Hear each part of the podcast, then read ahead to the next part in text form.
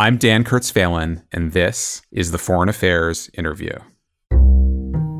I mean, there's two sorts of risks. One risk is, in a sense, I suppose, that Ukraine succeeds and there's escalation, and the other is that Ukraine fails. And it seemed to fail because we didn't do enough at the critical moment. That's going to lead to narratives of betrayal that will make those in Afghanistan seem pretty tame.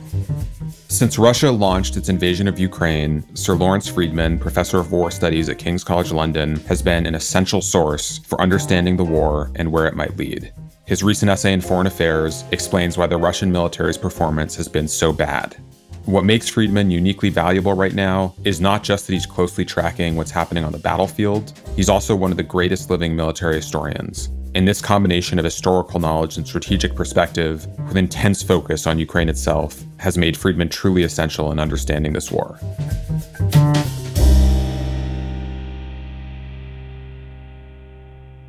Lawrence Freedman, thanks for being here. My pleasure. Since February 24th, yours has been one of the truly essential voices in helping the world understand what is unfolding in Ukraine day to day. That's been through your excellent Substack, and then in a tremendous essay in Foreign Affairs called Why War Fails Russia's Invasion of Ukraine and the Limits of Military Power. I want to start by going back to those first days or even first hours of the war. You were, I think, less surprised than most of us, including policymakers and military planners in Washington and other NATO capitals, by how badly the invasion went from Russia's perspective. But you've acknowledged that the sheer extent of Russian blunders surprised even you. So when you look back at those first days, what has surprised you about the war so far? And what was surprising to most observers but didn't surprise you given that background? So, what surprised me was, I mean, I suppose the general ineptitude of Russian operations on the first day. You always have to keep in mind that if whatever had been placed in Kiev beforehand met up with the paras, and if they'd held the airport long enough for planes to go in, and Zelensky had been captured early on, this would have been considered an amazing success and a bold and audacious move. So there's nothing fails like failure, and our views on the foolishness of the Russian invasion and the incompetence with which it was carried out rely on the fact that it actually didn't do very well and got the Russians into a lot of trouble. I think what surprised me was that they would try to attack on, on multiple fronts, that they wouldn't use their air power more effectively. And less surprised, but it was notable the, there weren't the big cyber attacks sort of crippling Ukraine and everybody's responses. There were cyber attacks, we know, but they were defended against. My basic reason why I'd been skeptical about this whole thing was because I could never see how the Russians could win in the terms in which they were framing the war. If it had been a land grab for the Donbass, as it turned out to be, then you could see how in 2014 they might have achieved it then and they might go back to it now. But once they were trying to subjugate all of Ukraine and install a puppet government, all that that was asking for was resistance and insurgency and instability in the country, and they just tie them down. And we all have had those sorts of experiences, unfortunately, of trying to occupy places where you're not really welcome. That was my starting belief. And I think a lot of people accepted that occupation was going to be very difficult for the Russians, but there were different theories about inflicting a bloody nose, demanding some sort of negotiation with Zelensky after they'd done that. But in the end, wars don't seem to be unrealistic about how a war was likely to unfold. I think once it became apparent on the first day that they hadn't taken Zelensky, which was, I think, critical to everything that followed, and that he was able to establish himself as an effective leader and communicator, then the Russian campaign was in trouble. And it was going to take far, far more effort than they ever anticipated to get anything out of this situation. And this has continued with now important moves being made by NATO countries and others to support Ukraine, which is what basically what Zelensky was angling from day one. Don't give me a ride, give me ammunition, as he said. Which just leaves us with the question of whether the war of maneuver that Russia tried in February 2022 is going to turn into a long term war of attrition. And that, I think, is the question people are still trying to get their heads around after the last few months. Well, we will come back to some of those questions about where this goes from here. But I'm going to go back a little further in history. You mentioned 2014, and you I think, paid more attention than most people to the significance of events in Ukraine in 2014 and the years since, with the annexation of Crimea and then Russia's invasion of Donbass. I think for many observers of international politics and Western policymakers, that had kind of fallen out of attention. And you were, of course, much more focused on the significance of that events and that dynamics. What did you find so interesting about 2014, both as a student of global politics and as a military historian? Why did you see that as so significant, really, even before the buildup toward this current war began? Well, first, I mean, it's a big deal. I mean, annexing territory which isn't yours is a big deal. And we said it was a big deal at the time, but didn't do anything about it. I mean, except for pretty marginal sanctions and went along with Minsk and went along with Nord Stream 2 and, and so on and so forth. So, having said it was a big deal, we didn't do much about it. And then you're left with this continuing instability in the Donbass, which was intriguing because one question that stayed in my mind was why didn't Putin take it when he had the chance? When the Russians did get involved in August 2014, because the separatists had got into all sorts of trouble, they hammered the Ukrainian army. It wasn't very difficult. We were talking about them taking Mariupol then. Now, there are a variety of reasons why this presumably didn't happen, including maybe Putin didn't feel that he had the local support in the Donbass that he certainly might have believed he had, probably did have, in Crimea. But I think it was also because the Russian objective still was to influence Kiev. What he was trying to use the Donbass for was as an instrument to get a veto over Ukrainian future Ukrainian policy. That was the sense how the Minsk agreements were designed. And a lot of the frustration he then felt, obviously feeling very intensely by the time we get to last year, was it hadn't worked. You write in your essay in FA that Putin's war in Ukraine is foremost a case study in a failure of supreme command. And in your analysis, both in that piece and in your day to day assessments of the war, you come back to that question of leadership and strategic decision making. I think more than many people who also focus on the battlefield and weapon systems and all of that. So, explain what Supreme Command is and why it matters so much. And you kind of come again and again back to that folly, those failures of command, and that basic folly that underlies the whole thing. Well, I mean, Supreme Command is the Supreme Commander, who is the political leader. In some countries, they're also military leaders as well. So in the US, you call the president the commander in chief. He may never have put on a uniform before, but he becomes the commander in chief nonetheless. So supreme command is, is the point at which the big decisions are taken. And not only in a military sense, but how they relate to the political objectives. It's the point of interaction between the wider political objectives, the other political concerns, economic concerns, social concerns that war brings, and if not quite military decision making in terms of how the campaigns are designed and implemented, at least in terms of what you want the military to do and the questions you pose to your generals about what's expected. So the catastrophe which Putin has unleashed is certainly a catastrophe for Ukraine, but is also a catastrophe in some different ways for Russia, was based on a delusional view of Ukraine as not a proper country, as lacking in national identity, probably not up for the fight. I mean, he started the war suggesting to Ukrainian soldiers that they put down their weapons. And then he suggested when they didn't do that, that they turn against their leaders. So a good idea in war is to have a pretty good idea of who you're fighting. And this was an enemy of Putin's imagination. So that I think was the fundamental failure. And then following from that, there were a series of consequential failures in terms of in an autocratic system, you don't have somebody saying, Are you sure? Here's an analysis you might care to read. So and so running this branch of the armed forces who would have to do a lot of this thinks this is a really bad idea. Do you want to talk to him?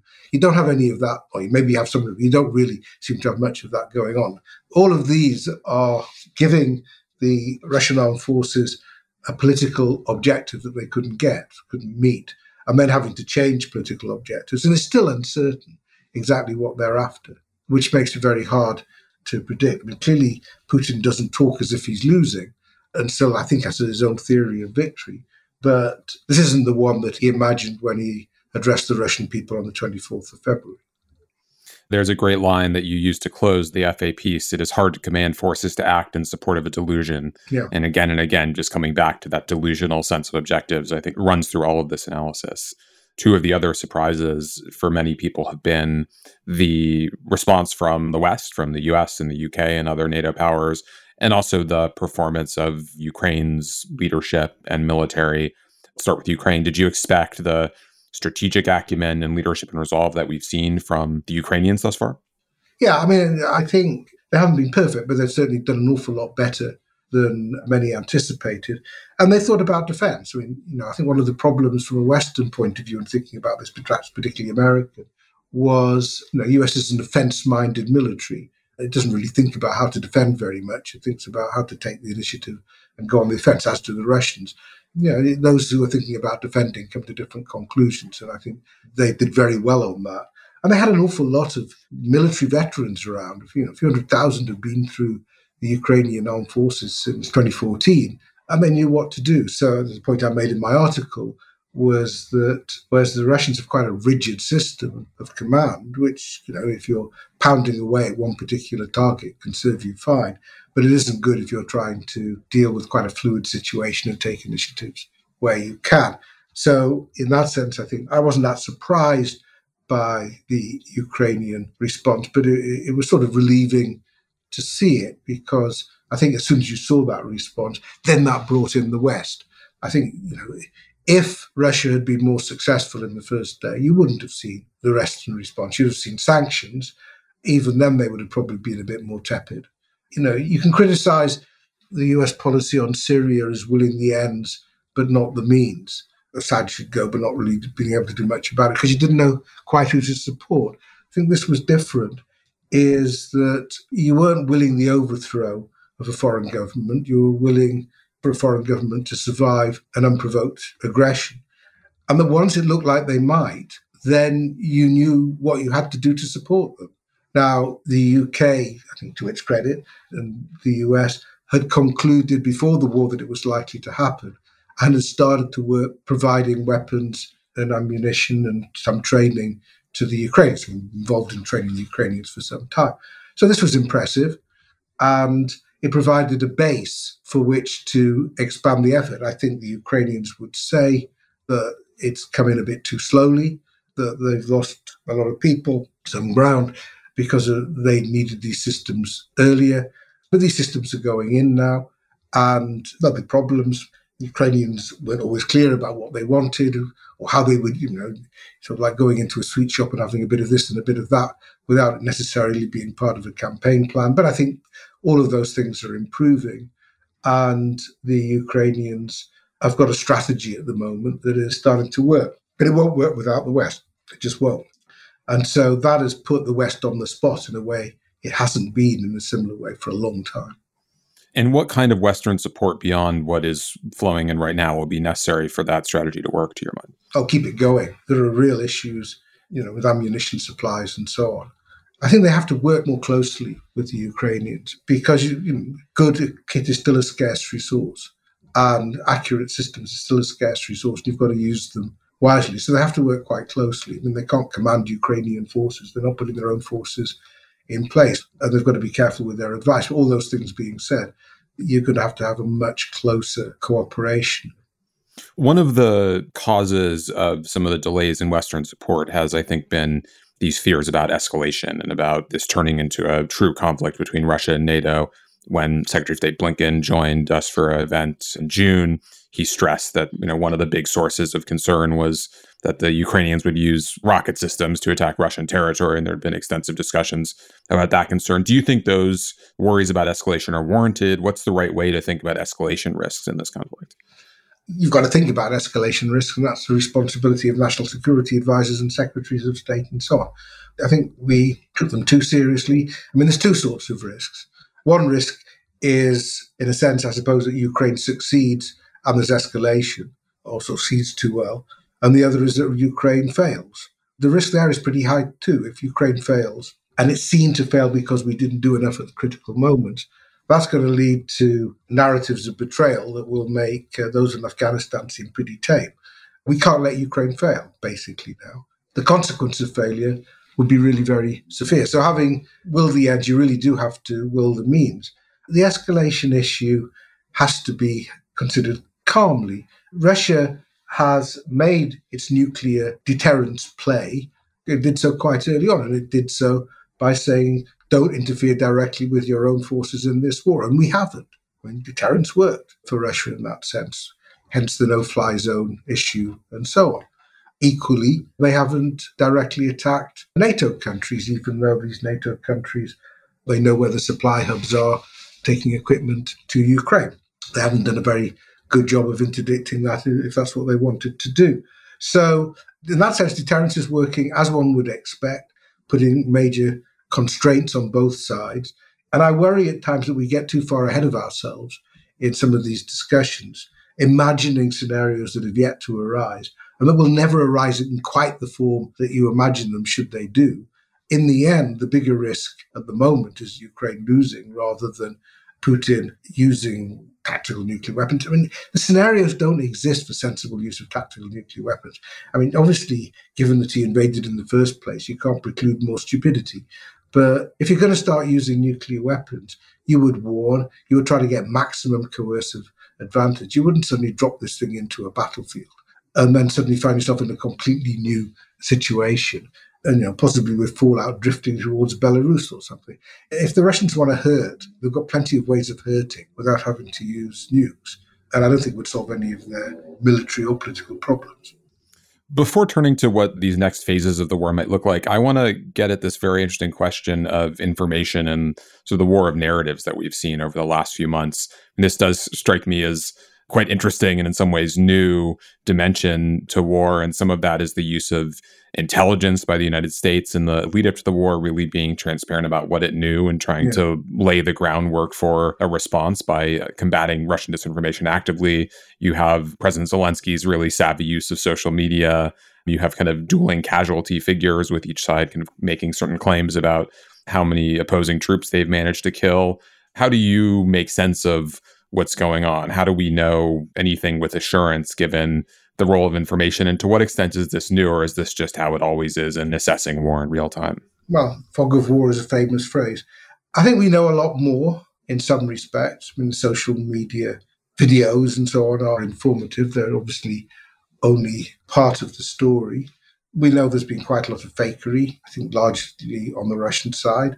I think there are more monitors around, people around in Ukraine who've now been taken to some of the sites of the war and seen what happened, one gets the sense that we can't be wholly sure about all that is being said about what's been going on in eastern Ukraine, the deportations and so on. I think I'd like to see more hard evidence there. But, you know, obviously if it is happening, it's terrible, but we, we need to know more. I think by and large, the Russian information campaign is wholly inner directed. I mean, the only people who believe this stuff are in Russia, really, apart from a few fellow travelers. So the Russian campaign has been, as far as one can tell, successful within Russia. And what's interesting is that the challenges haven't come from people like us, they've come from the nationalists who are really cross that this big chance to win a war is being blown because this is what the war they wanted, but why isn't it being fought all out?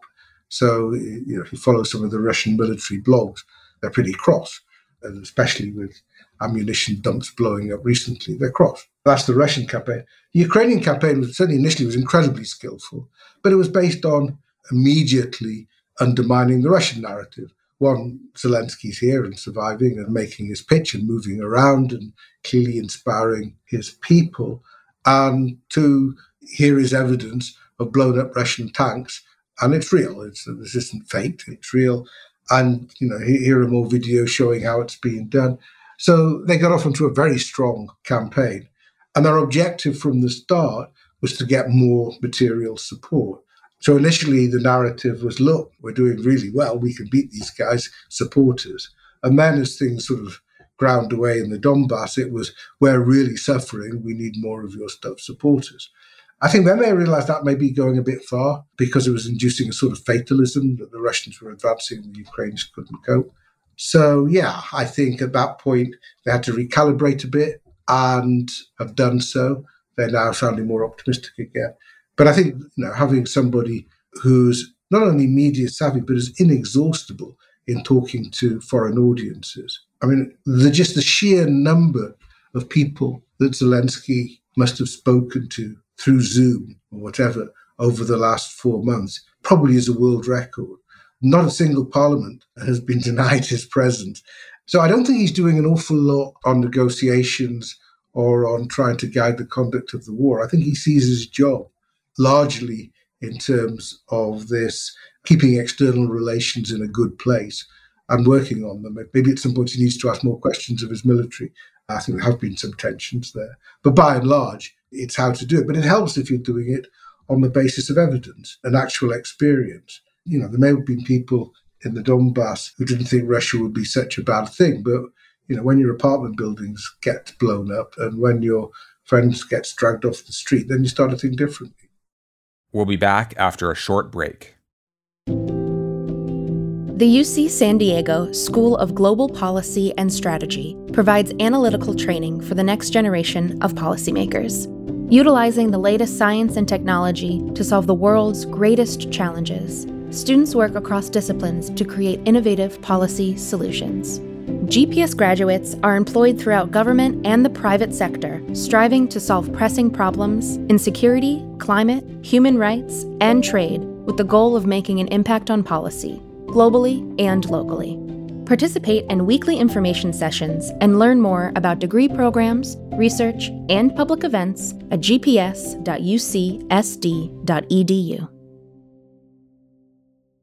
You've described this current moment in the war as a transitional phase. Yeah. As you look ahead to what comes next, what do you think we're likely to see, whether it's a Ukrainian counteroffensive in the Donbass in eastern Ukraine, a new round of negotiations? What should we be looking for in the coming weeks and months? I think from the Russian point of view, their main hope is the economic pain being faced by the West, the energy crunch, inflation, possibly the grain issue, the food issue, though. I don't think that works quite so well for them. So I think it's difficult to solve that, but clearly quite a lot of work is going on with Turkey to try to address that. We'll see. But I think it's the energy and inflation issues that they're hoping for. I don't honestly think that'll work for them, but that's what they're working on. And Meaning, sorry, you don't think that Western resolve will weaken significantly in the coming months? I think I can imagine circumstances where questions will be asked, and it might, especially if Ukraine gets itself into military trouble. In those circumstances, yes, there's bound to be questions. But if Ukraine can show that it can regain the initiative and is doing well enough, I think that will hold. And the EU and others are already engaged in enormous adjustments to cope. Nobody's in denial that this is a problem that's going to hit us. And it's forcing dramatic shifts in energy policy already, which may include having to suppress demand. So, you know, these are going to be major issues. But I think if Putin is relying on that, he may well be disappointed. Certainly this year, you know, I think it'll be hard for him to get that to work this year. And that may affect his calculations. I mean, I think that matters quite a lot to him. Militarily, you know, I think we've identified the next likely targets for their offensive. How much this pause they talk about is real, one's not sure. They need a bit of regeneration. And, you know, they do have real shortages of manpower and kit, and maybe now of ammunition if their supply lines have been properly disrupted and command. I mean, all of those things may be impeded, but we'll see. I mean, we know that they're likely next targets are going to be, and they'll be adjacent, you know, follow on from their current positions. And Ukraine will be going for the Kherson. I mean, they have to still defend in the Donbass, but Kherson seems the most likely stage for their offensive. And it's tricky, tricky with terrain, and we'll see. I think as it happens, one has got to hope that they've got a good campaign plan because they've been badly hit. They've lost a lot of good people. They've lost a lot of their equipment. So we'll see. But they seem to be quite bullish at the moment about what's coming. And that'll be a counteroffensive in the south rather than in the yeah, east. it'll be a counteroffensive in the south. And it started, but it hasn't made fast progress. So we'll see. And I think my argument is that if that prospers, I think the Russian military will worry. I think as an institution, it's been degraded by this war. And it's an important institution in Russian politics, society, security they don't have the manpower. They're having to scrabble around to get it. Their manufacturing capacity is inoperable at the moment because of shortages of key components. They're dragging stuff out of storage. I don't think this is a sustainable position.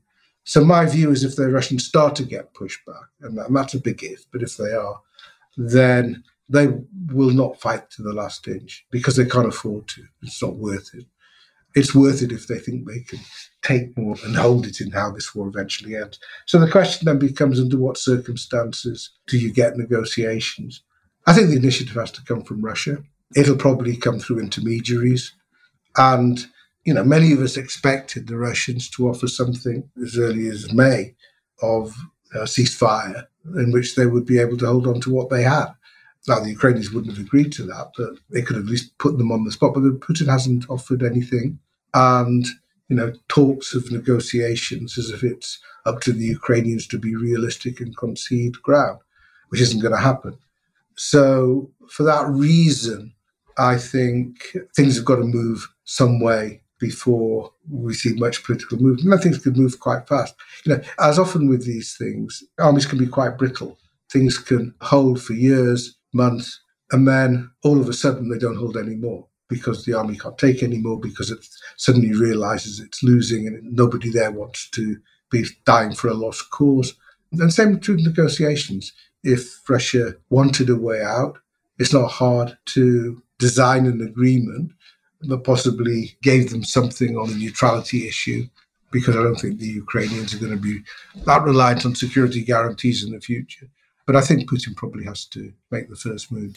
As you, of course, know, there's a debate in Western capitals about exactly what Ukrainian victory would mean and whether it's possible. You've written that denying a Russian victory is not the same thing as a Ukrainian victory.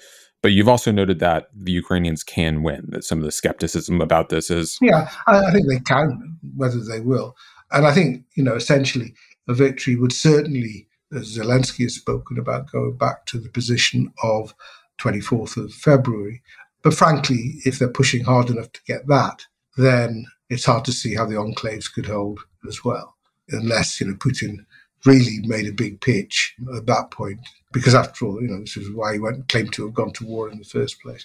So they can. I mean, you know, wars end. And I don't think this will end with a Russian victory, but it can end with something that just drags on with no satisfactory solution, or something Ukraine can say has preserved the integrity, territorial integrity of the country. I mean, to leave the country in a terrible mess in the cold light of day, it'll all feel a saddened situation with lots of people dead and an economy shattered and buildings shattered and much work to be done. But it can revive. It can revive, you know, within its own territorial boundaries, and will be given a lot of support as it does so. In reading your assessments of the failures of command on the part of Putin and other Russian leaders in the last uh, several months, I couldn't help thinking back to some of the failures of US military power in recent years, where you see some of the similar breakdowns in terms of strategic vision, in terms of coordination between commanders on the battlefield and political leadership. To what extent do you see equal failures of command on the part of Western powers? And what should people in Washington and London and elsewhere be taking from what we're seeing on the battlefield in Ukraine in terms of planning for the future? Yeah, I mean, there's different levels of command. So we've launched our own foolish wars. And, you know, whenever we think about the rationales, and certainly the Iraq war just wasn't thought through. And that was more successfully conducted. So I don't think the problems of our past command decisions have been very much in setting the political objectives that were unrealistic and would invite trouble, and not anticipating many of the difficulties we would face, which were predictable. We were all involved in these debates, and no points that were being made and you know might usefully have been addressed. So that's point on the Supreme Command level. I mean, we have got some things right. I mean, it hasn't been an unbroken record of failure, despite a lot of mess. We've got, by and large, got the Balkans right. We got 1991 right. We've got the Falklands right, and so on. So it's not that everything fails, but it's just we haven't done so well more recently. You know, a lot of our failures have been in counterinsurgency or in working with local armies where we're providing the air power and so on. And, and, as we saw with Afghanistan, as we had seen in Vietnam, once you take away the air power, these armies don't necessarily survive very long. So they're very particular situations. In terms of the sort of actual command for conventional war, I don't think we've got any reason to doubt our systems are probably okay. I think the, the problems that we've got in the future is just all this multi-domain stuff. It is trying, believing that you're having to pull together and coordinate lots of different strands of warfare, synchronizing them to produce some grand synergy. And it's difficult. It really is difficult to coordinate different branches to produce a combined effect. And that's an area the Russians have struggled with, even in a limited sense, in Ukraine, without, you know, before you bring space and cyber fully into the equation. I think, again, the key thing is not to overcomplicate war, not to try to do too many things at once, work out what realistically can be achieved and concentrate on that rather than stretch yourself right at the start. Obviously, it depends on the particular circumstances and what's at stake, but it's easier to build from success. But I think most importantly, just think about what actually you're trying to achieve and you know, things that military power can't do for you, like run a country that would rather you were not there. That still seems to me a basic lesson from our experience and from the Russian experience. Since we're recording this uh, just a few days after Boris Johnson's downfall, I can't resist taking the opportunity to ask you a bit about UK politics. You wrote for Foreign Affairs a couple of years ago about the UK's yeah. somewhat flailing search for a distinctive role for itself on the world stage post Brexit. Does Johnson's downfall mean anything for the search? Do you see an opportunity to reset that, or does that flailing continue? Well, if you look at the quality of the candidates, you probably expect the flailing to continue. There's a few in there that would be credible prime ministers, but an awful lot who wouldn't. And given the nature of the system, which requires a parliamentary party to come up with two candidates who are then put to a vote of what is a very peculiar demographic that makes up the Conservative Party membership, you might worry. But of all the many things that Johnson has got wrong, one of the things he got right was Ukraine. And that actually, in the hands of a different politician who wasn't so prone to self harm, would have been a foundation for a stronger European foreign policy, especially working with some of the former communist states who have been pleased and impressed by what the UK has done in ways that they're still watching askance at the times what, what Macron and uh, Scholz have done, although they're doing more now. So I don't think that'll change. I think the big issue is can we reset our relationship with the EU? I think the other aspect, sort of the quote unquote tilt to Indo Pacific, I think that'll stay. The AUKUS connection, that'll stay. I think the EU issue is the most difficult and important. Plus, you know, just partly because of Brexit, the economy is not in a good way. And that'll be a major preoccupation for whoever comes into office. But I don't envisage, other than the EU question, major changes in foreign policy. Actually, there's quite a bit of consensus across the two front benches on that. Lawrence Freedman, thanks for all you've been doing, both in your Substack and in Foreign Affairs, to help the rest of us understand what's going on in this crisis and what's going to happen going forward. We will look forward to much more in the weeks and months ahead. And thank you for joining us today. My pleasure. Good to talk to you.